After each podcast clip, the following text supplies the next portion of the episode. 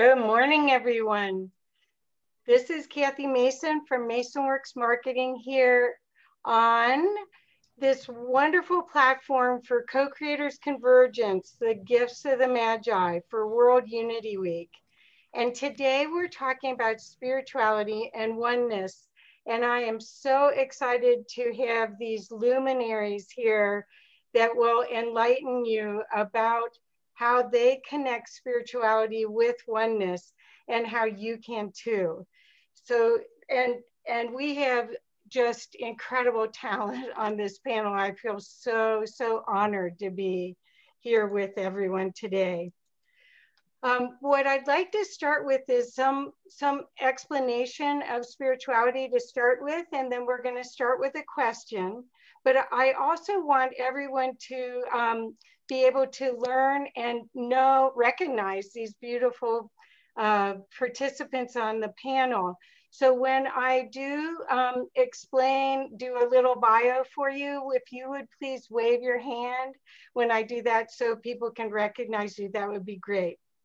So today's topic again is spirituality and oneness. And spirituality is not the renunciation of life, it is the art of living fully. Spirituality is the path which connects you to yourself and to God or source in the purest form. Spirituality is simply the search for truth. It offers an alignment of our mental, physical, emotional, and spiritual parts coming together in harmony. Spirituality looks at the world, then looks at itself, then sees the direct relation between the world and the self, and therefore sees the two as one. Spirituality often involves looking beyond the surface of things and trusting the process of how our lives unfold. This can be particularly useful when our lives become challenged and stressed. And that's why I thought this would be a perfect panel it's after the year that we've we've gone through. Oftentimes we are comforted in having a spiritual connection during these strange times. Our lives become more meaningful and we feel more peace when we know that we're supported and held in times of difficulty and ease. So today I'm honored to have these spiritual experts here to discuss their experience with spirituality and oneness in the hopes that you will get wonderful inspiration and nuggets that'll help you live a more powerful life. The first person is Dr. Pamela Durali. Do you want to wave your hand? Mm-hmm. There you go. Hi. She's a visionary and pioneer in spiritual growth and transformation. And she shares life changing experiences and insights with clarity and humor. She captivates readers and audiences with wisdom and practical guidance from the blueprint of the human spirit, which you'll mm-hmm. hear more about today, her holistic model for conscious, compassionate living. She is an architect for the human spirit. Victoria Reynolds. Wait, thank you. Hi. Victoria is, has been inspiring audiences around the world since 2009. She is a spiritual luminary, oracle of freedom, a broadcaster, and an author.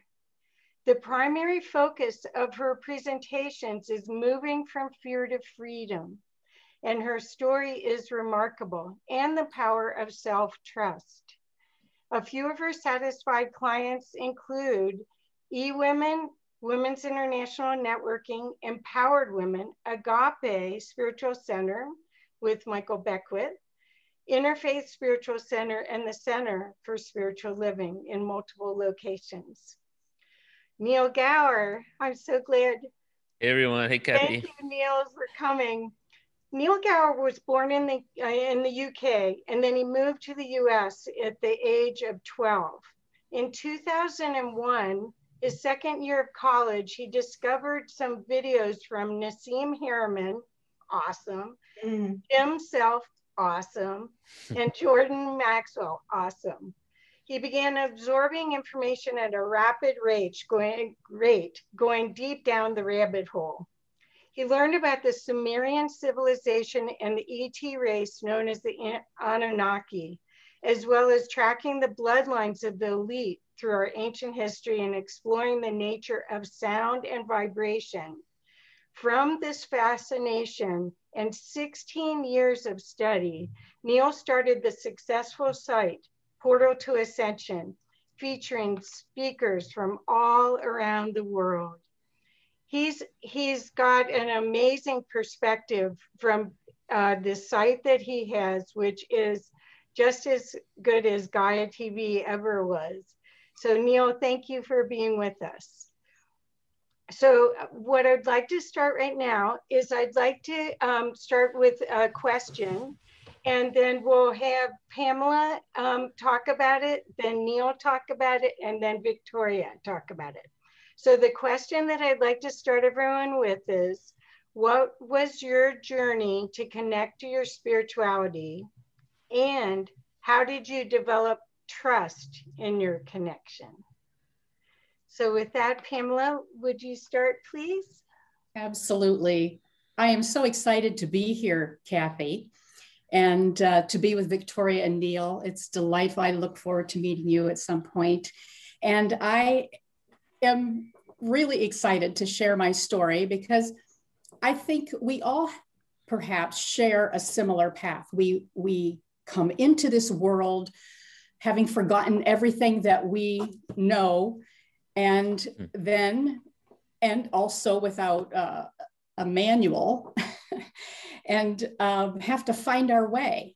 And we end up in a family, which I think is by divine intervention, so that we can learn something very specific. Well, I landed in a um, very fundamental, ultra conservative Christian church and home. And I grew up in an environment where there were so many thou shalt nots that um, we used to joke around and say, well, it'd be easier to tell you what we can do than what we can't, you know, and we couldn't cut our hair, wear makeup or jewelry. We had to wear long dresses and long sleeves and long white stockings and full shoes. And to this day, I can't figure out what the problem is with toe cleavage, but must have been something because uh, there, it really was um, uh, a lot of thou shalt nots. I grew up with what I call the unholy trinity of guilt, shame, and fear. And every time I went to church, I was beat up and told how uh, unworthy I was and that I was going straight to hell in a handbasket, so to speak. And so it was very, very fearful for me. I really didn't agree with this. It didn't fit right. It didn't feel right but I didn't know anything else. And so I tried to be little Miss Goody Two Shoes. And uh, of course, I snuck around and did things I wasn't supposed to do, like dancing. and, um, but eventually, I went to college, left that all behind, pursued a career in nursing and public health, and had a wonderful time helping others and became a perfectionistic workaholic. Perhaps I was trying to prove to someone that I was good enough to get inside the pearly gates, perhaps. But I worked and had a wonderful time, had many opportunities in leadership with the American Cancer Society, was a national consultant for them. I was the program director for Prevent Blindness America. And all of those opportunities taught me so many things, but I was all in my left brain. I was all very rational, logical. Uh, everything was so controlled, and I just had to have everything. Uh, I had to understand everything. Well, I had the opportunity to go to a creative leadership workshop at the Center for Creative Leadership in Greensboro, North Carolina. It was wonderful. And that was a pivotal moment for me because for the first time, I did uh, visioning and journaling, and we work with change partners. And we had opportunities to spend time in nature and discover what our inner commandments were. We worked with an artist, and I mean, it was just amazing. And from that, my life changed. I realized shortly after returning to work that my position and what I was doing no longer was compatible with my new vision. So I just quit my job. I had recently married, and so I didn't have to worry about paying the bills. But I quit my job and I just became a spiritual seeker. And I didn't know what to read first or what to read second or where to go. But my older sister had been a student of spirituality, and she never, ever talked with me about it, which is interesting because she knew I wasn't ready to hear it. And she was into some healing modes. So I asked her what to read. She told me the first book I read was the Peaceful Warrior book. so this is going way back, um, back into the early 90s. And so I became a spiritual junkie. And I read everything I could get my hands on, studied every teacher. I went to every holistic workshop in a hundred miles. You know, I just did everything possible to find something, to learn, to, to find the truth. And because of my upbringing, which I was told everything that wasn't literal biblical was bad and anything that was uh, you know a little out there was occult and that was demonic. I mean i was afraid of what i was discovering fearing that it just someone's going to lead me down a path where i would never find my way. And a couple after studying for a couple of years i was lying in bed in the middle, like about 3.30 in the morning, I was awakened and information started flowing in. And I laid there.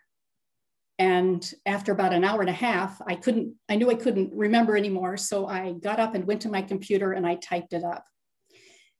And every day, well, about three to four days a week for six months, I received divine downloads and it started with a simple mind, body, spirit triangle and evolved into a, a bigger, um, like a beautiful matrix, because there was the concepts that came with the sacred geometry. And I didn't even know what sacred geometry was. I mean, at that time, I didn't know the difference between religion and spirituality. So I had a long way to go. But I I discovered a lot more and it seemed that this blueprint, I call it the blueprint for the human spirit, and it emerged and evolved in harmony with my spiritual growth. And every time I got a message, I would have opportunities to apply that in my life. I would learn, I would integrate it, and then more information would come through and greater, deeper lessons came to me. And my husband and I used to walk every morning for about an hour. And so I would tell him the latest download, you know, and he'd, say, he'd just shake his head, oh, sure, nice, you know. Had no idea. Years later, I did a workshop and I kind of built the blueprint in front of him. And he says, Oh my gosh, I get it, I get it. You know, he could see it uh, firsthand. But um, the blueprint became my inner teacher it guided me. But still, I didn't trust myself. And I had become very adept at manifesting and all that. And so I thought, you know, if I could just have someone like Wayne Dyer or Deepak Chopra as my teacher, they could tell me if this was right or not. I needed confirmation because I didn't uh, have it. You know, it's like I couldn't, you can't prove anything in this domain. So I wrote an affirmation in my journal, you know, a guru is coming into my life now. And then this voice said, Well, what am I, chopped liver? and so I decided I didn't need a guru. and I learned to trust, but I trusted because it felt right. It just felt so right for me. And that every time I received information, I'd get goosebumps and I'd like, you know, my body said, yes, you know, this is right. Well, the blueprint as it evolved was a very interesting intellectual exercise. And being a very a brainiac like I was, and being more, you know, science and logic oriented, um, I guess the universe decided I needed to make a shift. So one morning in meditation, in an hour and a half, I experienced 15 past life archetypes. And I didn't know how many there were, but I was sitting on my lanai and it was raining that morning, very early in the morning on a Sunday morning. And and they were just hitting me. And I I experienced it. It was like I was this woman from Appalachia who lost all her children and, and the winter was coming and they were going to die. And, you know, it's like grieving. And, and I was elated as a ice skater and showing people how, you know, this is a Russian woman, you know, and then there was the, uh, like a shaman who took me on a journey and, you know, gave me his medicine bag. And a, girl who was catatonic and totally separate from herself.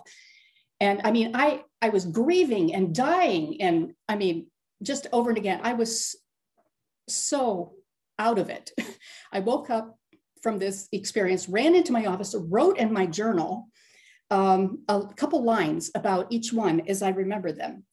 And I counted them, there were 15. And then I looked at the list and they were written down in order of the blueprint matrix. There was one person for each of the major 15 boxes were the major boxes in my blueprint at that time. And I went to church and my friend said, Oh my God, what happened to you? She says, Go home and write about it because you do not want to forget this. So I did. And then a few days later, I went and had lunch with a friend who was a therapist and shared her with her what happened to me. And she said, Would you like to do a regression? And I'm like, Are you kidding? You know, I, how am I going to, you know, one, oh, why not? What's one more, right? so she guided me back in time. And I was a child at the feet of Jesus when he said, Let the children come to me. And in that moment, I knew exactly what that meant. You know, when we are children, we are innocent and we are open and loving and playful and curious and joyful. And life takes us away from that. We lose that. We lose our connection. We lose our sense of oneness. And in that moment, I also knew that that particular box of the matrix or that particular archetype became the representation of the eternal realm of the blueprint. The blueprint has five dimensions physical, mental, emotional, intuitive, and spiritual. And it has five fields of existence the quantum, personal, social, global, and eternal. And that beloved child of God, you know, completed the blueprint. And from that moment on, I had experienced the blueprint. It was a part of me. It went from my head to my heart. And it just became something that I can share in so many ways. Well, as the blueprint was evolving, I discovered I was also intuitive. And of course, that was way off because being a left brain, science oriented medical person, it just didn't quite fit but I would lie in bed and I'd think of a friend or a family member, and they would um, be uh, have an issue would come up, and I would see imagery, and I would move energy around, you know, and I could affirm their highest good. But um, then I learned that I could talk instead of just lying there and praying. And one time I wanted to figure out if I could, you know, what would happen because I just kind of lay there aware. So I said to my older sister, I said, um, you know, I'd like to see if I could talk while I do these sessions so that I could remember. And she said, do me. and she was in Pennsylvania, I was in Chicago.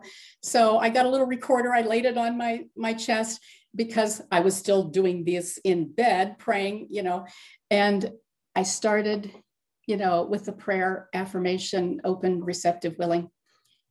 And I talked in first person.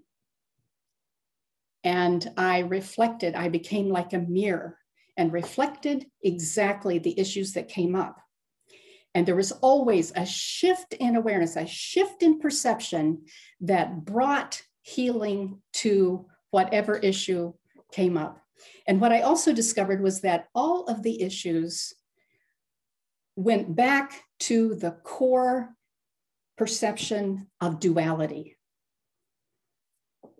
fears that were reflected because of that. And I know that a picture is worth a thousand words. So I'm going to have Kathy show a picture, uh, like a diagram of how uh, duality reflects as fears in the five dimensions of the blueprint. So you can see that um, in the physical realm, the fear, we fear death and pain and lack, in the mental betrayal, uh, rejection, in the emotional doubt and despair and unworthiness. And the blueprint also revealed to me uh, how we deal with this. So when we face a fear like death, we respond with or uh, lack or whatever, we respond with greed and, and jealousy. We try to hoard, you know, so that we have enough and we become attached to money, material things, positions, power, whatever. And ultimately, a lesson occurs where we can learn how to trust in the physical realm. It's about trust. And we learn to accept what is, and we um, learn how to live vitally and with abundance. And ultimately, when we truly discover the essence of our being and realize that we are divine beings and we realize that we are immortal and that we will never die. And that, knowing that, is when I lost my fear of death. So you could take that down, Kathy. That was just an example of how the blueprint revealed to me exactly how fears um, resulted and most of life's issues come from duality and how when we discover who we are beautiful perfect divine essence then that goes away. And we shift our consciousness in a variety of ways so that we can become we can embrace and express the truth of our being. So I am so excited to share the blueprint with everybody. It's become my passion and my purpose. And I share it in uh, writings, the blog, and uh, Kathy's helping me to redo a couple of books and do a couple more. So we have one coming out, uh, The Dance of Ego and Essence, Confessions of a Divine Diva notice I wasn't even allowed to dance in my youth, but uh, I love to. And um, then, of course, there are many other tools that have come to me that I believe can help us in our intentions to be more authentic and more conscious and compassionate. And we can show up every day as the hands and the heart and the voice of God and know that all is well. Thank you. Thank you. Thank you. And um, we'll, it, uh, it, I'll put everyone's uh, uh, website into the chat. And I want to make sure everyone knows um, that they can put questions in the chat. We will have a, nice uh, amount of time to either have the panel talk among themselves or to field questions from the audience. So we'd love to have you put your questions in the chat so we can make sure we don't miss you. So Neil, Neil, you are up next. And again, the question is, what was your journey to connect you to your spirituality and how did you develop trust in that connection? Okay, awesome. Thank you so much for having me. Hello, everybody. My name is Neil. And um, so, to just kind of start where Kathy was kind of talking about in my bio, that I was born in England. I moved to California when I was 12 years old. I was born into a Hindu family. So, there's a lots of rites and rituals involved in everything I did. When I was younger, I remember in England, I would sing bhajans, which are like the Indian hymns.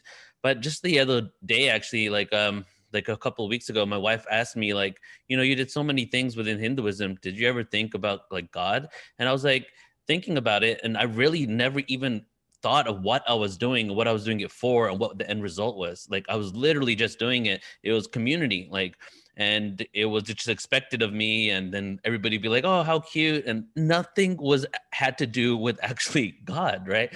So I did rites and rituals from all my life moved here when I was 12, continued doing it, went through um, college. I, it's not like I didn't believe in anything or believe in Hinduism. I just really did what I was told. And what I've noticed is for a lot of first generation out of India, Indian kids, they pretty much do just what they're told. And the majority, I would say over 50%, if not more of the ones that I know, literally just are waiting until they grow up so that they don't have to do these rituals anymore. You know, so like as I was doing these rituals, um, I, then I left and went to college when I was 18 years old. And in college, you know, I was introduced to a wide range of people and information and music, expanded, took my level of awareness to another level. And as I was doing that, I started writing poetry. And right now, my wife and I, we are both um, spoken word artists, and I'm a hip hop artist. And my wife and I um, actually met doing spoken word in 2008. But as I was writing poetry, I was writing things on like the universal questions, like who are we, where are we from? I would write short stories on different ET beings on different planets. And then I started taking my craft a little more seriously come 2001 and decided to start researching some of the terms that I was just throwing out there, like instant travel between dimensions, like things like that. And as I started finding that, that's when I discovered Nassim Haramein, Jordan Maxwell, Jim Self, and William Henry all people that I, I got a chance to work with later in life.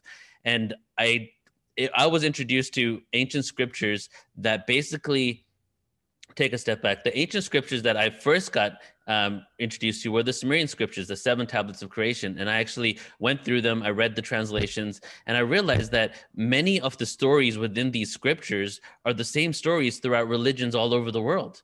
So my question now was why do we focus so much on what separates us and divides us when written in plain sight are all these similarities, right? And a good, great example is how Krishna, um, many of his personality traits and life traits are exactly the same as Jesus. Why aren't we talking about it? Why why do they? Why are we only talking about how that's a pagan religion and we're monotheistic rather than really delving into why these things are similar? So that started my search for what really inspired Portal to Ascension in the first place, which was to find out the root of all religion. I wanted to find out where we all came from, um, and I'm really um, immersed in that right now, looking at the migration routes of humanity and what happened and how I wanted to find out how I became me, how Neil became a North, from Punjab, a North Indian guy that was born in England, living in California. How did that occur? And through that exploration, firstly i found the sumerian scriptures in which they were talking about vibration frequency there was um, hieroglyphs that were like a snake a, a giant with a snake twisted like a dna spiral with a dna strand outside of it with a baby human and then the description of this is that it was talking about um, genetic manipulation and the snake in ancient scriptures were advanced sciences of those times and it was some quantum physics. That introduced me to the whole concept of vibration sound and vibration. So by 2002 i was really researching uh, what did these ancients know about sound and vibration? This is what brought me back to my religion that I was raised in. Even though now I never really became like I didn't go back to Hinduism, I like to call myself like a non-dogmatic spiritualist. So I I went back to Hinduism and I started looking at it and saying, "Oh my God, everything that they're talking about here is vibration and frequency. Yoga how to align and shift your frequency. Food ayurveda meditation it's all frequency. And it's an acoustic version of quantum physics that we're only now realizing through external technology. But these ancient people knew about this intuitively and had the ability within their own bodies to actually do things that we're using external technology for so as I started getting into all of that, it went I went down the rabbit hole for around eight years, from 2001 to 2008. You know, I graduated um, college. I was writing more and more poetry. But as I was going down the rabbit hole, I was going down a very fear-based route because as I was understanding everything, I was also realizing, you know, the bloodlines, the elite, um, what they did to us, and I was very like I was a good, I was a happy kid. I was hanging out with my friends. I would be going to concerts, but at the same time, I was really deep into the conspiracies and um, thought that they were out to get us, right? Like, and I'll give you a little example. Uh, when the first swine flu came out, the bird flu came out. I bought a gas mask kit. You know, like I was like, I I was like, I heard this on Alex Jones two months ago. you know, so I was really in in fear, and um, but at the same time, I was going into all of this information on spirituality so it really didn't uh, connect like how i was so in fear but at the same time learning about everything that is about how we're all one how we come from the cosmos and you know we come we come from everywhere and reincarnation and all these things really empowering concepts but i wasn't fully empowered. So in 2008 i went to an open mic and i just started doing open mics and slam poetry and um, in one of the open mics, I met like I don't know, like 20 people. They became my best friends. They're artists, comedians, musicians, uh, you know, like solo guitarists. And we just became this group of people. And I was really the only one that was so hardcore into this information where I would be sharing everything I would be learning with these people. And as I was doing poetry, I had a realization when I was doing um, a live event once that there was one missing link in everything that I was doing that I was so focused on the information, but the missing link was love, right? Like that I realizing that I understand that the cycles of times exist, that we go through these cycles, that these beings come and they incarnate here to give us this experience of duality. But I wasn't really um, I wasn't really focusing on that. I was focusing on the separation aspect of it all. So in 2008, when I realized that it was all love, my group that I had started in 2006 online on Facebook that was called 2012 Consciousness, Mind Evolution, and Presence. I had a dream in 2008 to change the name to Portal to Ascension. I had already changed it like four times. And then in 2008, it was like the last one. I was just driving down in, um, the beach in California, and then I came, sent a message to Facebook to if they could change my fan page. They re- they approved it, and then Portal to Ascension was born. And for the first year to two years. Um, it was small meditation events. Um, I met William Henry. I did Ancient Aliens, an all-day Ancient Aliens conference, and then uh, I met an individual called Dr. Dream. His name's Mark Peebler, and the first, um, the first forty really like Portal to Ascension Productions was a tour with Dr. Dream from San Diego to Victoria to Vancouver to Victoria Island, where we, when we left for the six week tour, we only had two events booked and we had no places to stay. And it was a complete synchronistic tour where we were doing something called the um, unconditional, unconditional love galactivation tour, where we had Rife frequency machines. We'd hook people up to it in a circle. And then we would put like self forgiveness frequency, love vibration, a different frequency per hour. And we would play like sound tools for three hours. And that was when I really got an opportunity to learn how to play sound tools and to start really practicing the production of all these events. So we started over um, down here in California, had two events booked. We went on the road and we just started booking them as we went. And we would go to events. People would be like, "Well, do you want to stay in town for two more days and do it at our house?" So it was really just us trusting, right? And this goes back to the whole concept of this this portion here is is about me trusting that this is my mission, is what I'm supposed to do and I remember having the call with Dr. Dream, and I was like, I hate my job as an SEO, spe- like as a web designer here. I don't want to be here anymore. And he's like, quit right now, move into my house. Let's go on tour. And that's exactly what we did. Like two weeks later, we were on the road and doing all these events. I got to do a full day conference in Vancouver. So that was really the the beginning of you know my entire um, portal to ascension path. And as I was doing this, I realized more now late than before. You know, I was I've always created events in order to learn and to empower myself, but I really wasn't doing it consciously and completely aware of why I was doing it. So as soon as I became conscious of the fact that I was doing that, it became even more intentional, right? And over the last few years, that is what is, has occurred. So from 2009 to 2012, continued doing small events, but I actually quit Portal to Ascension around 10 times in 4 years. Like I was like I'm completely done with this because as as an Indian kid growing up in a conservative Indian family, seeing all of my friends and family around me doing like things that are hardcore careers, accountant, lawyer, doctors, blah blah blah, all these expectations from my parents. My parents saying to me countless times, "Spirituality will never pay the bills. Spirituality never pay the bills," and and me still like every time I got a job anywhere, I would sabotage myself all the time to to get fired or to just like not show up to work. I could not for the life of me. I've had like 40 jobs and I'm like, I'm 38. I couldn't for the life of me stay at any of these jobs, even if they were great jobs that were paying me. I felt a calling back to Portal to Ascension always. And every time I quit doing Portal to Ascension, there would be some amazing synchronicity where I would get a call out of nowhere from like some like speaker or somebody else. And something would direct me back to doing Portal to Ascension. So about six, seven years ago now, that was the last time I quit. And at that point, when I started doing Portal to Ascension again, I realized that, hey, why don't I just do all the events that I'm doing live, but just completely stop the live events for two years and just do everything online and see what happens, right? So, so that's what we did. And our first online summit was called the Starseed Online Summit with Dolores Cannon as the headliner, and it did so well that we just started doing one every single month after that. And within a couple of years, it became one every single week. And now it's it's um, multi-day summits, conferences, retreats to ancient sites, tours, um, and we're doing about 110 online events a year, and um, then we have another 20 or so so live events so as i was as i was like really just delving into doing this awareness more and more in, in around six seven years ago. Hold on one second here. Stop that video.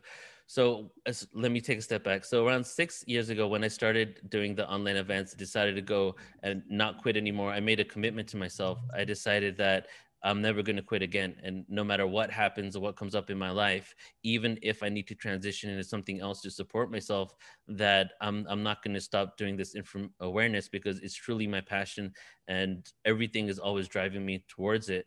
I feel that part of my mission here well in the early stages of really developing what i've created my purpose here was to create a platform for individuals for speakers for presenters for for researchers in order for them to be able to come and do the work that they want to do without having to focus on the linear information, all the linear stuff, right? Such as um, creating their own events, doing their um, own bookings, and things like that. So in the early stages, it started as a resource for that. But now it's really become a full on platform for um, 100% event production for any level, where there's some speakers like James Redfield, for example, that I produce everything for. And then there's some speakers that I just have like one or two events a year, and then others that are online. But as I've been doing these events, the amount of information that I've acquired has been quite substantial, in, especially in regards to ancient civilizations, because I do sit through almost all of my events, and we're creating 10,000 plus hours of content like almost every year, two years. And at this point, there's 3,000 hours of free presentations on our website when anybody signs up it's like sorted by category and all that but there's around around 11,000 hours of presentations altogether.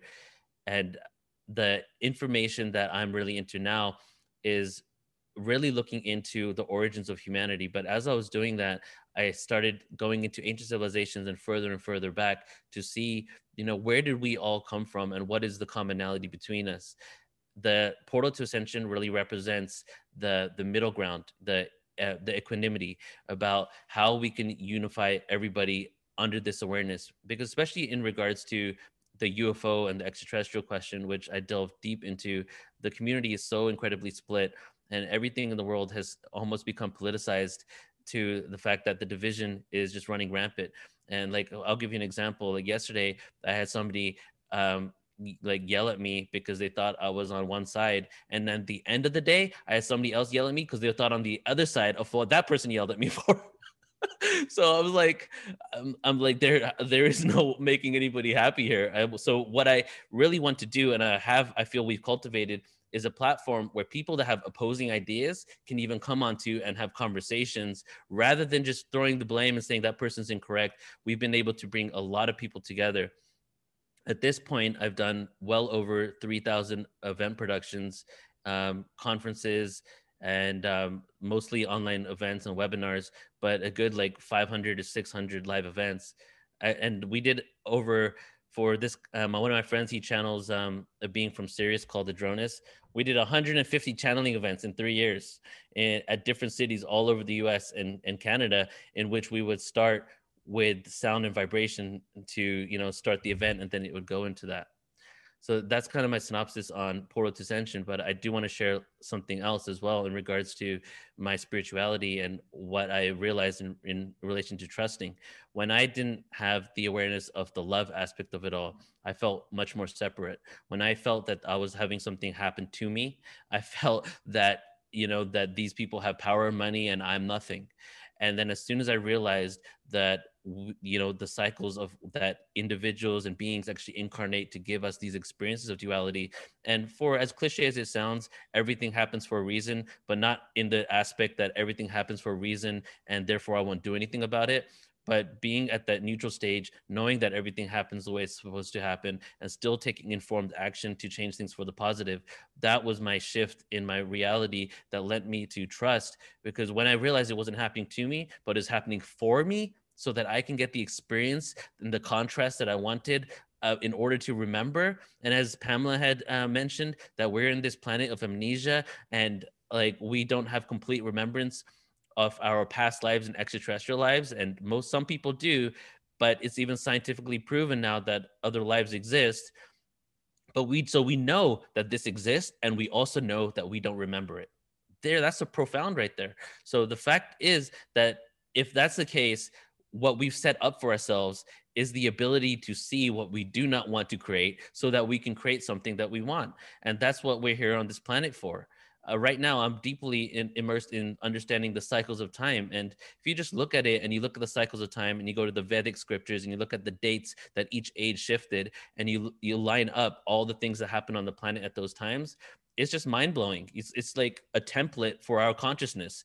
And we have the education, the information, the ancient scriptures, the intellect, the technology to live such a abundant and, and beautiful life on this planet. But why isn't that not happening?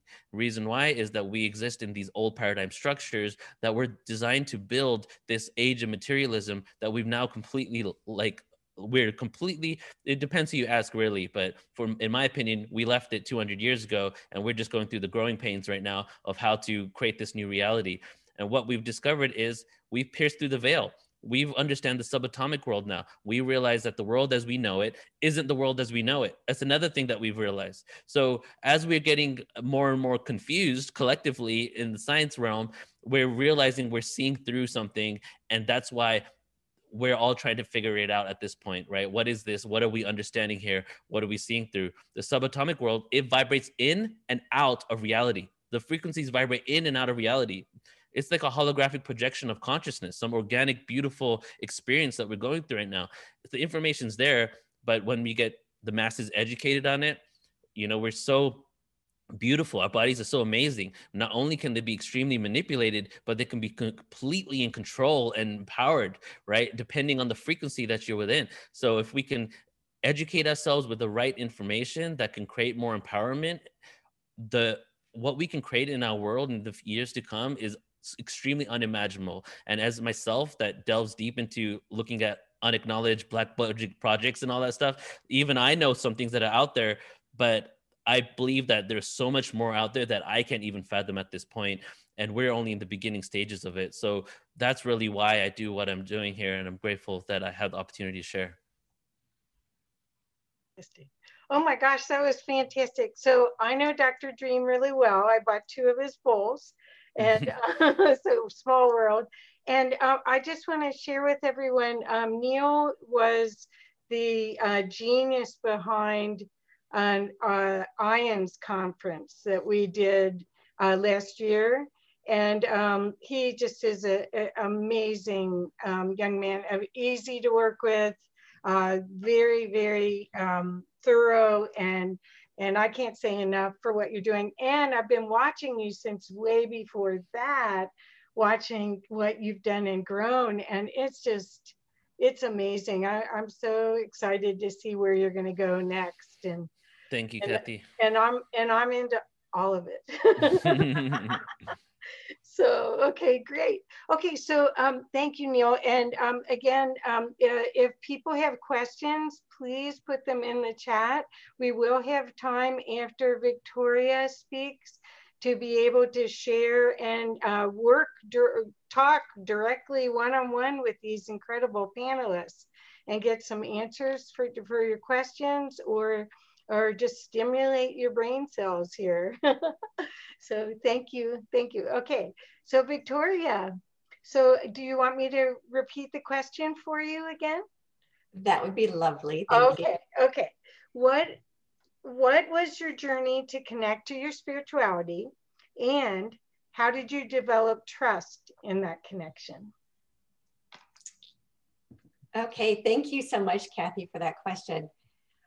I, very much like Pamela, grew up in a, an extremely fundamentalist religious environment. Only in my case, it was a bit even more extreme in that I grew up in a, uh, what I now recognize as a cult. It was a closed commune and also included polygamy.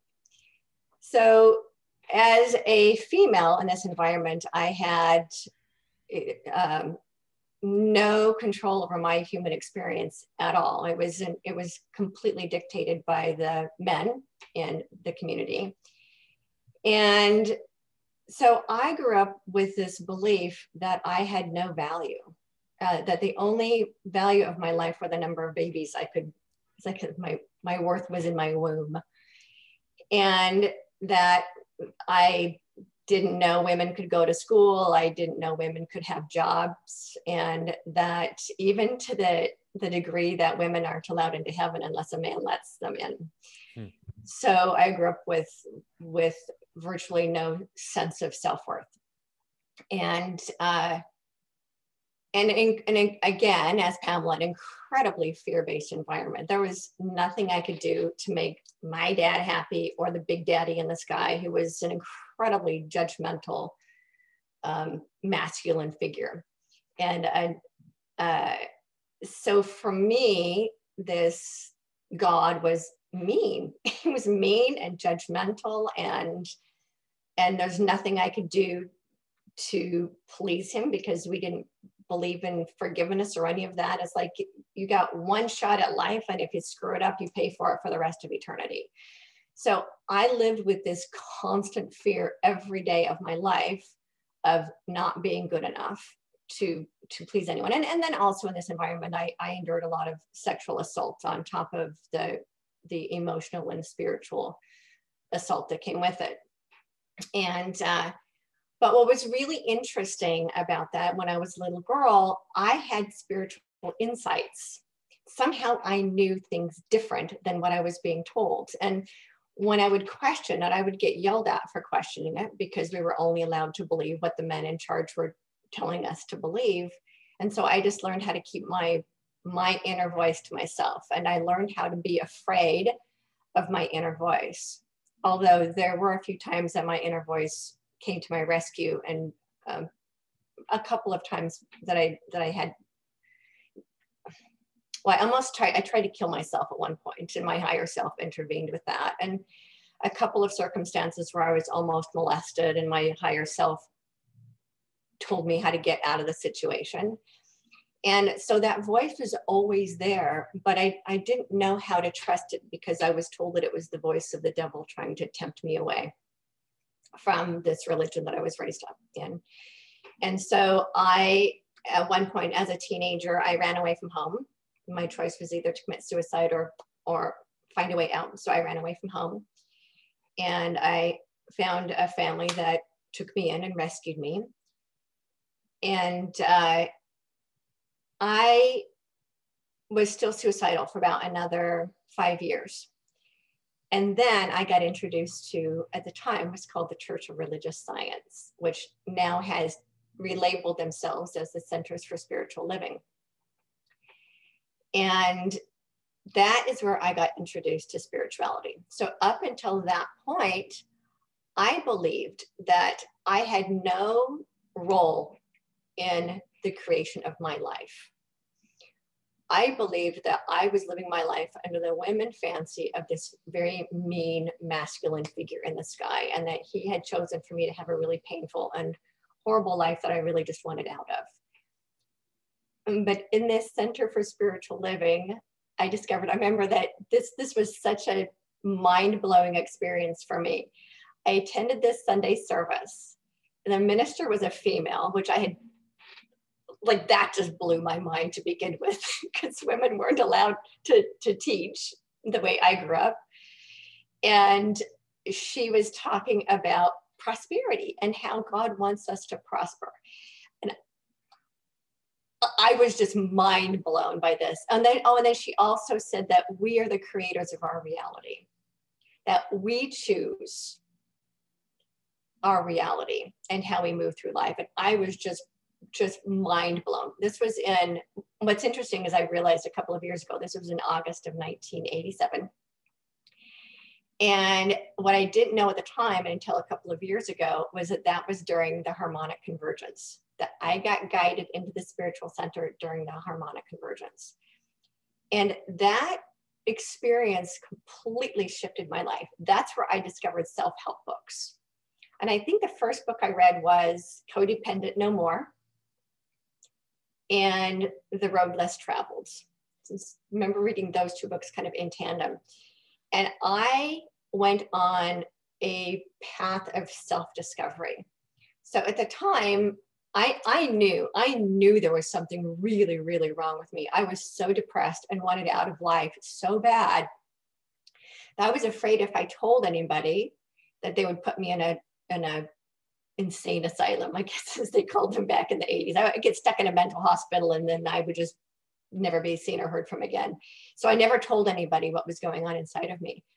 Um, so, uh, and therapy wasn't an option because in the 1980s, therapy wasn't considered real medicine. So the only way you could get therapy is if you had the money to pay for it. So I started what I called self therapy. And I read every self help book I could get my hands on. I read them voraciously. And, you know, and I found them at that spiritual center. And then after I left, uh, that was in Salt Lake City. And after I left Salt Lake City and I moved to California, I found Unity, which is almost identical to Centers for Spiritual Living. And I, and I got soaked up into spirituality. At the time, I didn't make a connection between self help and spirituality because I thought spirituality and religion were the same thing. So I would go to the spiritual centers and I would get self help books never made the correlation between the two. Partly because, as Pamela said, my family over here was telling me I was getting to new age and how that was evil and occult and uh, it's and, and and i'm reading this, these self-help books and going back this they're wrong like i could tell they were wrong because i was reading stuff that was changing me from the inside out and and was saving my life and for the first time in my life, I knew I could do something about my life. I didn't have to just leave it up to some magic man in the sky to to to change my life for me that I could do something about it. And so I I knew that all those people who are saying that the this the self-help books and and natural therapies and crystals and all of that were evil had no idea what they were talking about because it was making such an impact in my life. I didn't put spirituality into the connection until after 2008. So in 1987, that's when I started down my self-improvement path. And what and I had told myself back then that someday I want to write a book to help other people the way these people have helped me because they changed my life. This, you know, books by Wayne Dyer and Louise Hay and and you know the the self-help writers of the 1980s and and I wanted to someday give back to humanity the way they had given to me. And so, um, but then I kind of forgot about that because I, I went about, I started a, a medical company and I, I had my clients and I had this very successful business and I, then I had two kids and, and I, and this beautiful home by the beach and life is fantastic for the most part until the economic crash of 2008. So in 2008, um, my life basically fell apart and I, I started to lose everything. Uh, you know, the, the economic crash put me out of business. It put my husband out of business. And then my kids were both uh, diagnosed with learning disorders. And I hit that bottomless pit again of um, wanting out of my life. And the only thing that kept me here were my kids because I knew I couldn't abandon them. But then I started asking. I didn't. I didn't know I was asking myself. I had no idea I was looking for spirituality. That was like the furthest thing from my mind. I just wanted to figure out how to fix my broken life. I wanted to know how to make some money because my house was in foreclosure. We're in the middle of filing for bankruptcy. I was over a million dollars in debt because of these two failed businesses. And I, I wanted to know how to fix my life. And so um, one day I was out walking through my neighborhood asking myself, how do I fix my life? How do I fix my life? Where am I going to get money from? And I had a spiritual experience. And my inner voice said to me, begin with gratitude. And I discovered gratitude as a visceral experience. That is the prayer gratitude that I was taught, which was just lip service, never meant a thing to me. The visceral experience of gratitude, and that shifted my life. And and so I started having these um, now what I would call downloads was my inner voice speaking to me about how to heal my life. And I had notebooks everywhere. Now this was before smartphones. Okay, other people might have had smartphones. I didn't have a smartphone. So I had notebooks everywhere and I started writing down these messages that were coming through from, I don't know where they were coming from. They were just messages that I was hearing in my head and I started writing them down. And and then after a while, I decided to take them out of my notebooks because I, I had one in my bathroom and one on my nightstand and one in my purse and one on the coffee. I, they were everywhere. So I decided to consolidate my notebooks um, and put them on my computer so that I could go back and reference them. And what was fascinating in that is that they they started to to merge themselves into a process. It was never my intention to turn these into a process for someone else. It was my own learning from my own um, remedying my life. And it ended up becoming the book Transcending Fear. And this process that spirit gave me, which I now know my higher self gave me, is what I call the transcendence process. And it was the process that I was given to heal my life and to move out of that fear based reality and into this love based reality that I now presently exist in. And so I've been teaching that a little bit over the years to individuals who come into my life, and I've been teaching it, but I I never really got into it too much until fairly recently and because of my priority was raising my children. And uh, and i i thought i needed to protect them from their alcoholic father. So what i discovered is i ended up after reading codependent no more i slowly eventually entered back into another codependent relationship because i hadn't done i didn't recognize that there was a level of that that i hadn't processed yet so my last year has been all about uh, going to the deepest levels of my codependent relationships. And um, I had to let go of my husband and I had to, to let go of the relationship with my kids. 2020 was a very, very difficult year for me and also incredibly necessary for this next level of up leveling that spirit has asked me to go into. And so backtrack a little bit about where so what happened in 2008 i started having these downloads from my higher self but i didn't make that correlation until one day i was laying in the bathtub. And i heard a voice in my head not like hearing other voices it was my own voice but very very clearly said to me i am you in the fourth dimension and our worlds are about to collide And I had never heard of dimensions. I had no idea of higher selves. I knew none of this. And this took my understanding to a whole nother level. And I, I, I still didn't grasp what that meant. And, and I didn't know anything about higher self. And in the, and in the meantime, I had started channeling this energy, this entity in the same way that Esther Hicks channels Abraham. I started channeling this entity who was giving me information. And I would get up my, in my notebooks again and write down these messages that came in for me every morning. And I remember telling my husband, and my husband said, "Oh no, you can't tell anybody you do that. Nobody, nobody needs to know that you do that. That's weird and that's freaky, and you can't tell anyone." So I held that inside until very recently, and I talk about it now openly. But I I kept that to myself for ten years, and um, and and then I started channeling ascended masters, and Yeshua comes in and teaches me things, and and uh, you know metatron comes in and teaches me things. And so i i have these ascended masters who i work with who i have a very personal experience with. And they they tell me what's going on in the world. And they tell me what's going to happen in the future. So what's happening right now i knew about five six seven years ago but i never told anyone because i was afraid of what people would think if i told them about this spiritual gift because I was so afraid of it as a child.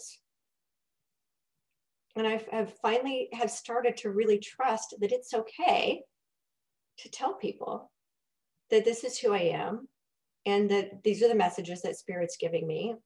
And so there's that that's where I am today with regard to my spiritual teaching. And in the in the process, I've written three other books, and Kathy's helping me write another book and helping me with another process that Spirit's given me. And, and so one other thing I want to share about the oneness. Back in 2010, I was standing in my kitchen one day and I had been coughing for about three weeks. Now I knew what the coughing was all about. I knew that I was purging old fear-based beliefs out of my physical makeup.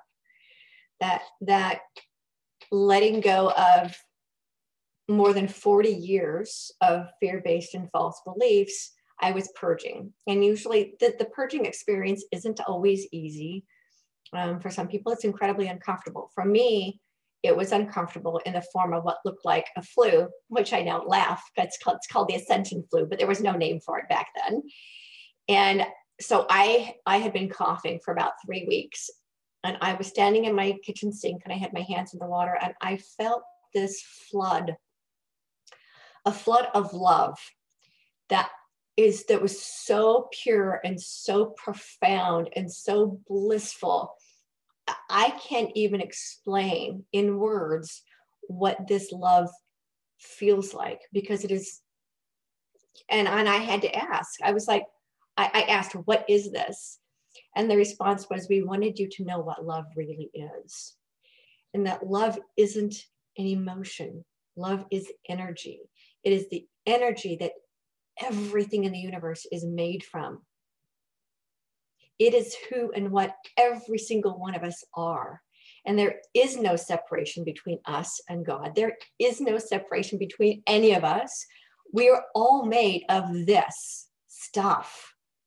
We are all love having a human experience.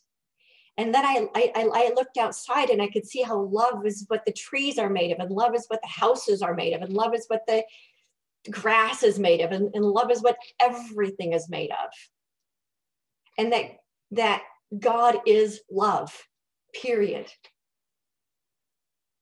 And we took this concept of God and turned it into a, man, a, a judgmental man in the sky. And that is just created by fear in a way to keep us divided.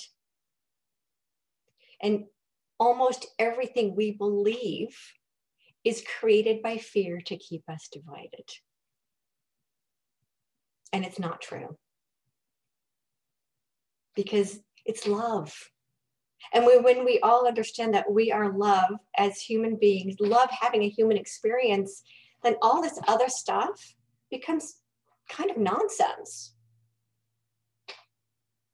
There, the, the, the division isn't even real. We're just being told that it is to keep us from finding the true power of who we actually are. We're all God incarnate. Oh my gosh, if we're all God incarnate, we can do anything. We're just in this fear based false reality that tells us that's not true. And when we can learn how to recognize how all of those beliefs have played out in our life and we learn to transcend them, then everything becomes possible. And so for me, that's that comes back to this idea of trust, trusting my own path, trusting that that I'm taken care of. That was a big step for me. Leaving my husband last summer was, you know, um, Spirit kept saying, He is not your source and supply. You need to be able to let him go and trust, trust I'm taken care of.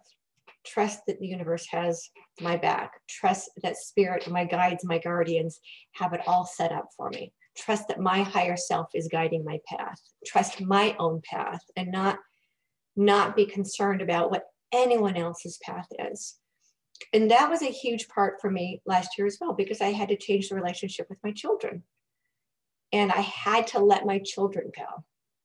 And they now live with their dad most of the time. And that was really, really painful. And at the same time, I what spirit was telling me is that I have to trust that they have their paths. And I can't control what spirit has in store for them. The only path I have any control over is my own and how I respond to the circumstances that come into my life and how I use those circumstances to make me a better person. And that by becoming a better person, that's how I'm making a difference in the world. And so all of this, this entire life experience, all of it has led me to, to be the, the teacher that I know I'm here to be. And, and, and I was given instructions very clearly by, by Yeshua, Jesus, a couple of years ago, to teach the way he taught with no strings attached, with no expectations, no, no teaching to sell my stuff, none of that. I teach what spirit teaches me to teach. And I, I I teach freely and I give freely and I trust that I'm taken care of financially because I am. And, and I don't give it all away for free because I probably lose my house if I did, but, but, but I teach simply to inspire that greatness that's within inside every single one of us. And, and, I, and I wish, I wish so much that every human being could experience what I experienced that morning in my kitchen because I know that level of bliss is available to everyone who's willing to do the work to get there.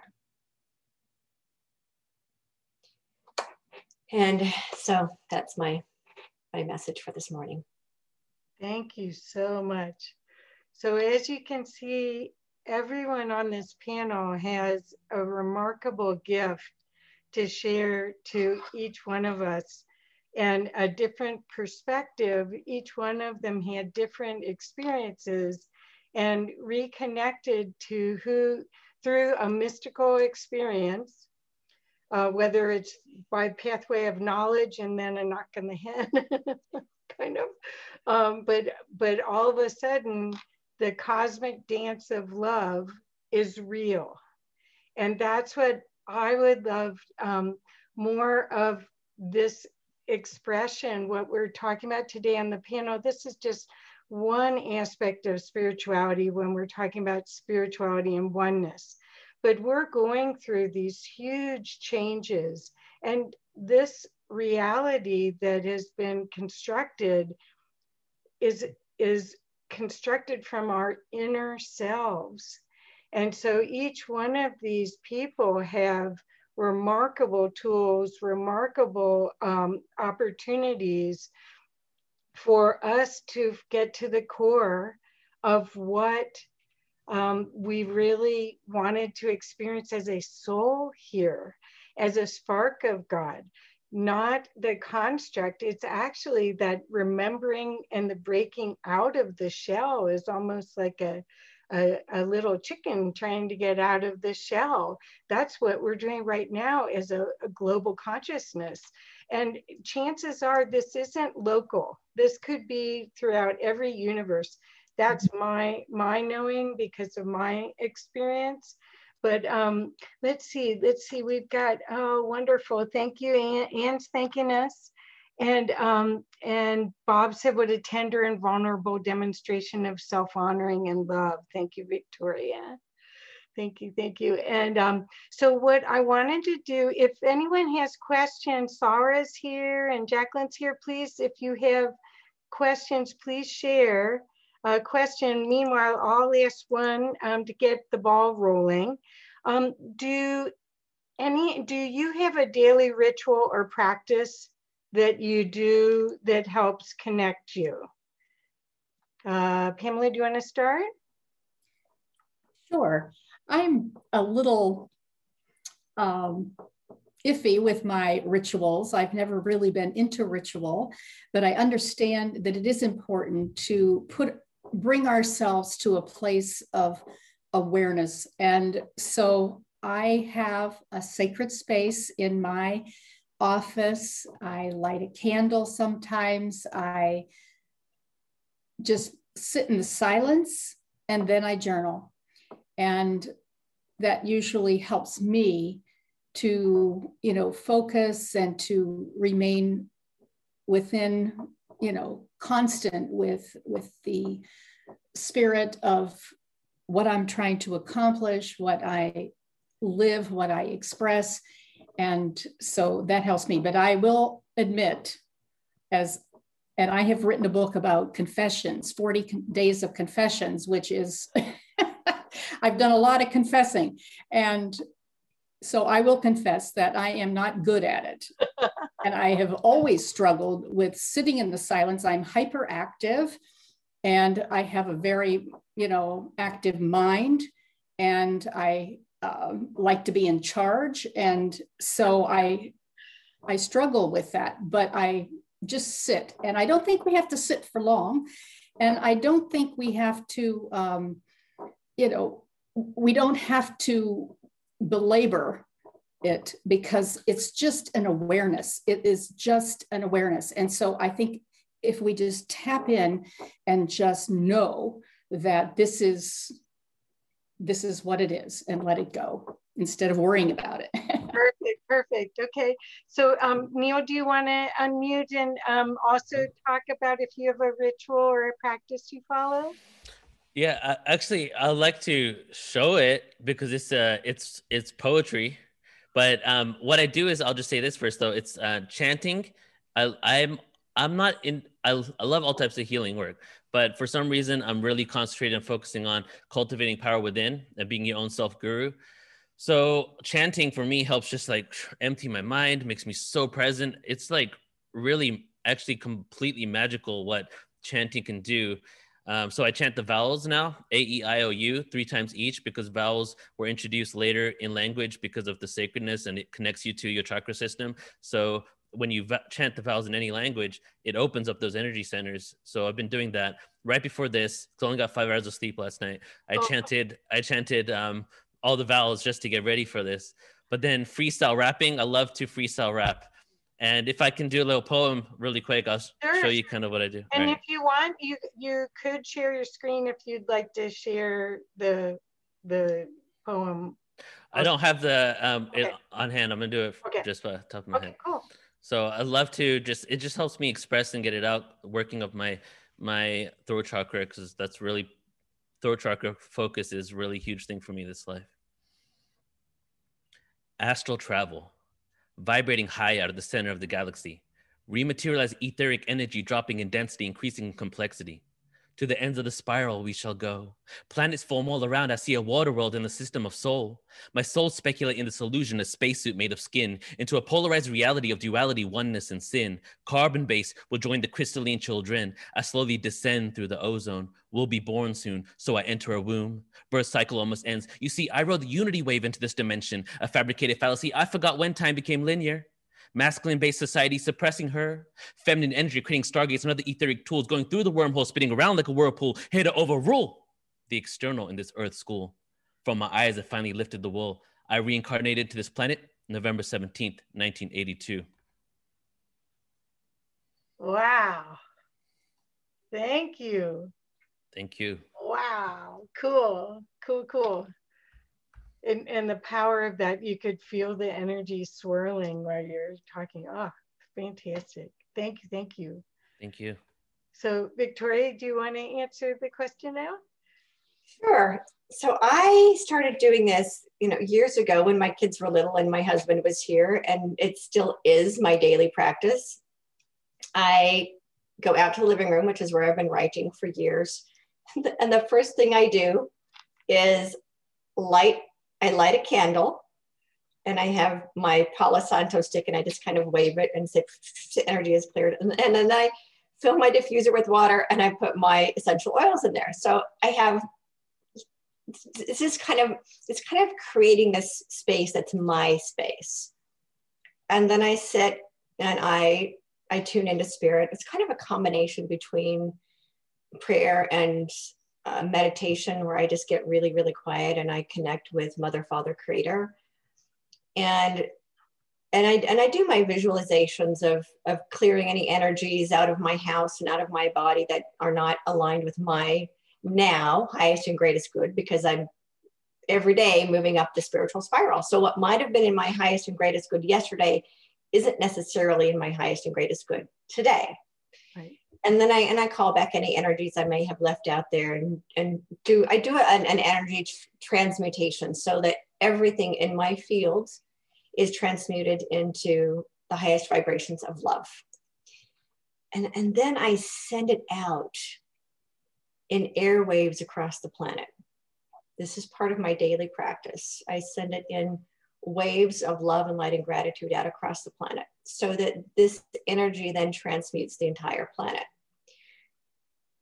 And and then i call in my guides and guardians and my higher self and i ask if there's any messages that spirit has for me that day and i pull out my notebooks and i write. If spirit has a message for me in the morning i write down what that message is. So that that is what i do each morning. And, and then i put a bubble of protection around myself and i put protection around everything in my domain of care so that only love and light and truth may enter my field and that i am protected from anything that is not that and uh, I set very clear intentions whenever I, you know, at the beginning of every day, what my intentions are for the day. So I spend about a half hour in this sacred space of just being with spirit. Perfect. And that's how I start every morning. And then mornings that I don't do it, I can tell a difference. Yeah. Yeah. I do well, things like sprain ankles and break toes. well, I have to say that during the very beginning of COVID, Victoria and I spoke almost every day. We've met in person in LA, and I recognized her as an angel. She is an embodied angel. And um, that was it. You weren't quite sure what that was yet when I saw you. But I had no idea. It took me a while to figure that out. Remarkable, remarkable guide. And if you want to get a higher perspective, which means a more loving perspective of any um, situation, she is my go-to person. She's quite remarkable. So, so I want to share. Um, there is Anne. Let me. Uh, I'm going to ask to unmute you and see if you want to come on because you have a question. And then after Anne's question, I want everyone to give. I've been putting your websites in the chat but I'd love for you for the recording to share how best to get you get in touch. And will you show yourself? I want to see your okay. pretty face. Yay, there you are. Hi. Hi. Well, I want to say that I've appreciated everyone sharing. It's been it's been it's been wonderful. And uh, what I wonder being in somewhat of a same position, uh, having gone through a lot of different spiritual experiences, one of the things that I wrestle with really is busyness. And um, maybe scheduling too many things and then you know moving back from that and experiencing overwhelm. And i wonder i mean maybe this is a dark side of being called on to a mission. And i just wonder if you have experienced um, too much busyness. I mean it's something we don't talk about you know it's kind of in the shadows. Have you experienced too much business busyness? And how have you been able to scale back so that um, you have more than just a few brief moments of personal time? I'd love to respond, and and I always love to help others, and so I got caught up in being a volunteer for so many organizations at one point that I burned myself out. And I was spending so much time helping a half a dozen other organizations that I was not honoring my own work and my own purpose. And the universe said, enough. And I was flatlined for about six months and um, with a viral thyroiditis. So I learned the hard way how to say no so that I could say yes to what was most important for me. And I've learned also to distinguish between nice to do and need to do's. And um, so, in because I used to think I had to do everything. And I got comfortable allowing little slips. You know, I, used to have to be perfect. Everything, every product, every piece of uh, material that I put together had to be perfect. And I got to the point where if I finished something and there was a little, it, you know, something that could be better, I was able to let it go. But I think just allowing that to happen and and focusing helped me tremendously. Perfect. Mm-hmm. Thank you. Anyone else want to jump in? I'll, here? I'll chime in here. Okay. So I used to think that I had not enough time for everything, and and then I I had a shift in my belief system where I started affirming to myself, "There's more than enough time for everything." And if I look at it and really break down the day and all the things that I'm doing and the times that I'm just relaxing and doing other things, it can really quantify that I do have that that time. But but changing that realization, it was I think like nine to ten years ago now that I decided to say I have more than enough time for what I want to do, but then also know how to be um, create healthy boundaries to say no and to check into why I'm saying yes to something when I'm busy. You know, why uh, am I doing it because of my need to do like just to be a part of it? Do I like, you know, I just really just to tune in with my intentions behind um, why I'm saying for yes in the first place. Now, in regards, because I heard you and say earlier that you do a lot of events and conferences. Now I'm doing, I'm seeing events, 10 hour events, five day summits, 10 hours a day where I'm on it the whole time. And I'm also designing the website and doing many other things at the same time. So I've also shifted, you know, what I do during those times where I'll take breaks, even if I'm doing a 10 hour event, I'll take breaks because I realize taking the breaks and taking a walk actually makes it more productive and able to utilize my time more. And when I'm in long events, I, I drink green juices. That's like my breakfast. Um, I make sure I have my meals whenever I'm supposed to. If I'm doing a live conference where I'm going to be busy, I have a volunteer handle my food so I get it on time. So all of these the components have contributed to me to be able to be more efficient with my time. Perfect, perfect. Well, Victoria, uh, okay, but um, really, really, really quickly. Yeah. So when when it comes to me, so I discovered that I was overextending myself from my own codependent nature of feeling like I needed to help everybody. And what Spirit shared with me is is this: to always ask, ask up, ask our inner voice, is this what's best for me? And is this self honoring? we tend to forget the concept of self honor. So, whenever we get invited to do something, to participate in something, always check in and ask Is this what's best for me? And is this self honoring?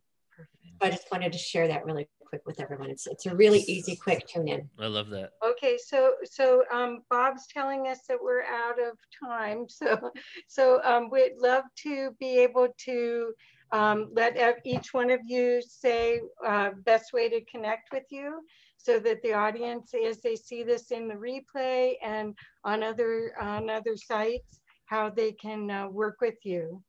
Thank you, Ian, too. Okay, Pamela, do you want to go? Yes, my website, uh, PamelaGirali.com. And also, you can get a free book on drpamelagirali.com, and that'll get you back to my, my website. Kathy's helping me with that too at the moment. Okay, and Neil? The, the best thing to do would be to just Google Portal to Ascension add everything you find. But um, the two best places would be uh, youtube. We go live every day. We have a few hundred people live. We're doing all extraterrestrial stuff for two months just because of the UFO stuff, nonstop positive awareness for interdimensionals and experiencers. And I have a disclosure agenda show where we're bringing on people to discuss what's happening and take it to the experiencer and the consciousness behind it. So YouTube is great. Uh, but if you want to sign up to our website and get the Netflix for consciousness for completely free for 3,000 hours plus presentations, a new website is being launched next week. And it's like on another level that I'm just I just need to get it up there. I'm like a year past due on my deadline on this. So like, oh, as I soon as it gets up, I know as soon as it gets up, it's going to be incredible. But go there now, sign up. Uh, we're in, doing some amazing things. So YouTube and our website, oh. and you can also see presentations from me on the Mayan civilization, galactic history, origin stories, and things like that. Yep. Watch out, Gaia TV. okay, Victoria. Okay, the best way to reach me is at victoriareynolds.com. And I do have a free book over there. So anybody that wants the free book, it also um, automatically sets you up with my inspirational newsletter that I send out, I say every week or so, because sometimes it's twice a week and sometimes it's every couple of weeks. But it's the entire focus of my newsletter is just to keep people inspired and uplifted and in this higher vibration of love. And then on my website, you'll see the connection to my YouTube channel. And on my YouTube channel, I have all kinds of inspirational stuff over there as well for anyone that needs a little boost. Yes, and uh, seriously, these are the perfect times for all of us to do, the inner work, which will create uh, the world, the peaceful world of oneness and love that we're all, we all stood in line to get these bodies to be here right now to be on this trajectory. So thank you all so much. Thank you, panel. Thank you, guests. Thank you, replay watchers. You. Please share and um, please please watch these people. They're they're gonna really have more and more and more to share with you during these changing times. Thank you. Thank you. Bye, everyone. Hi, sorry.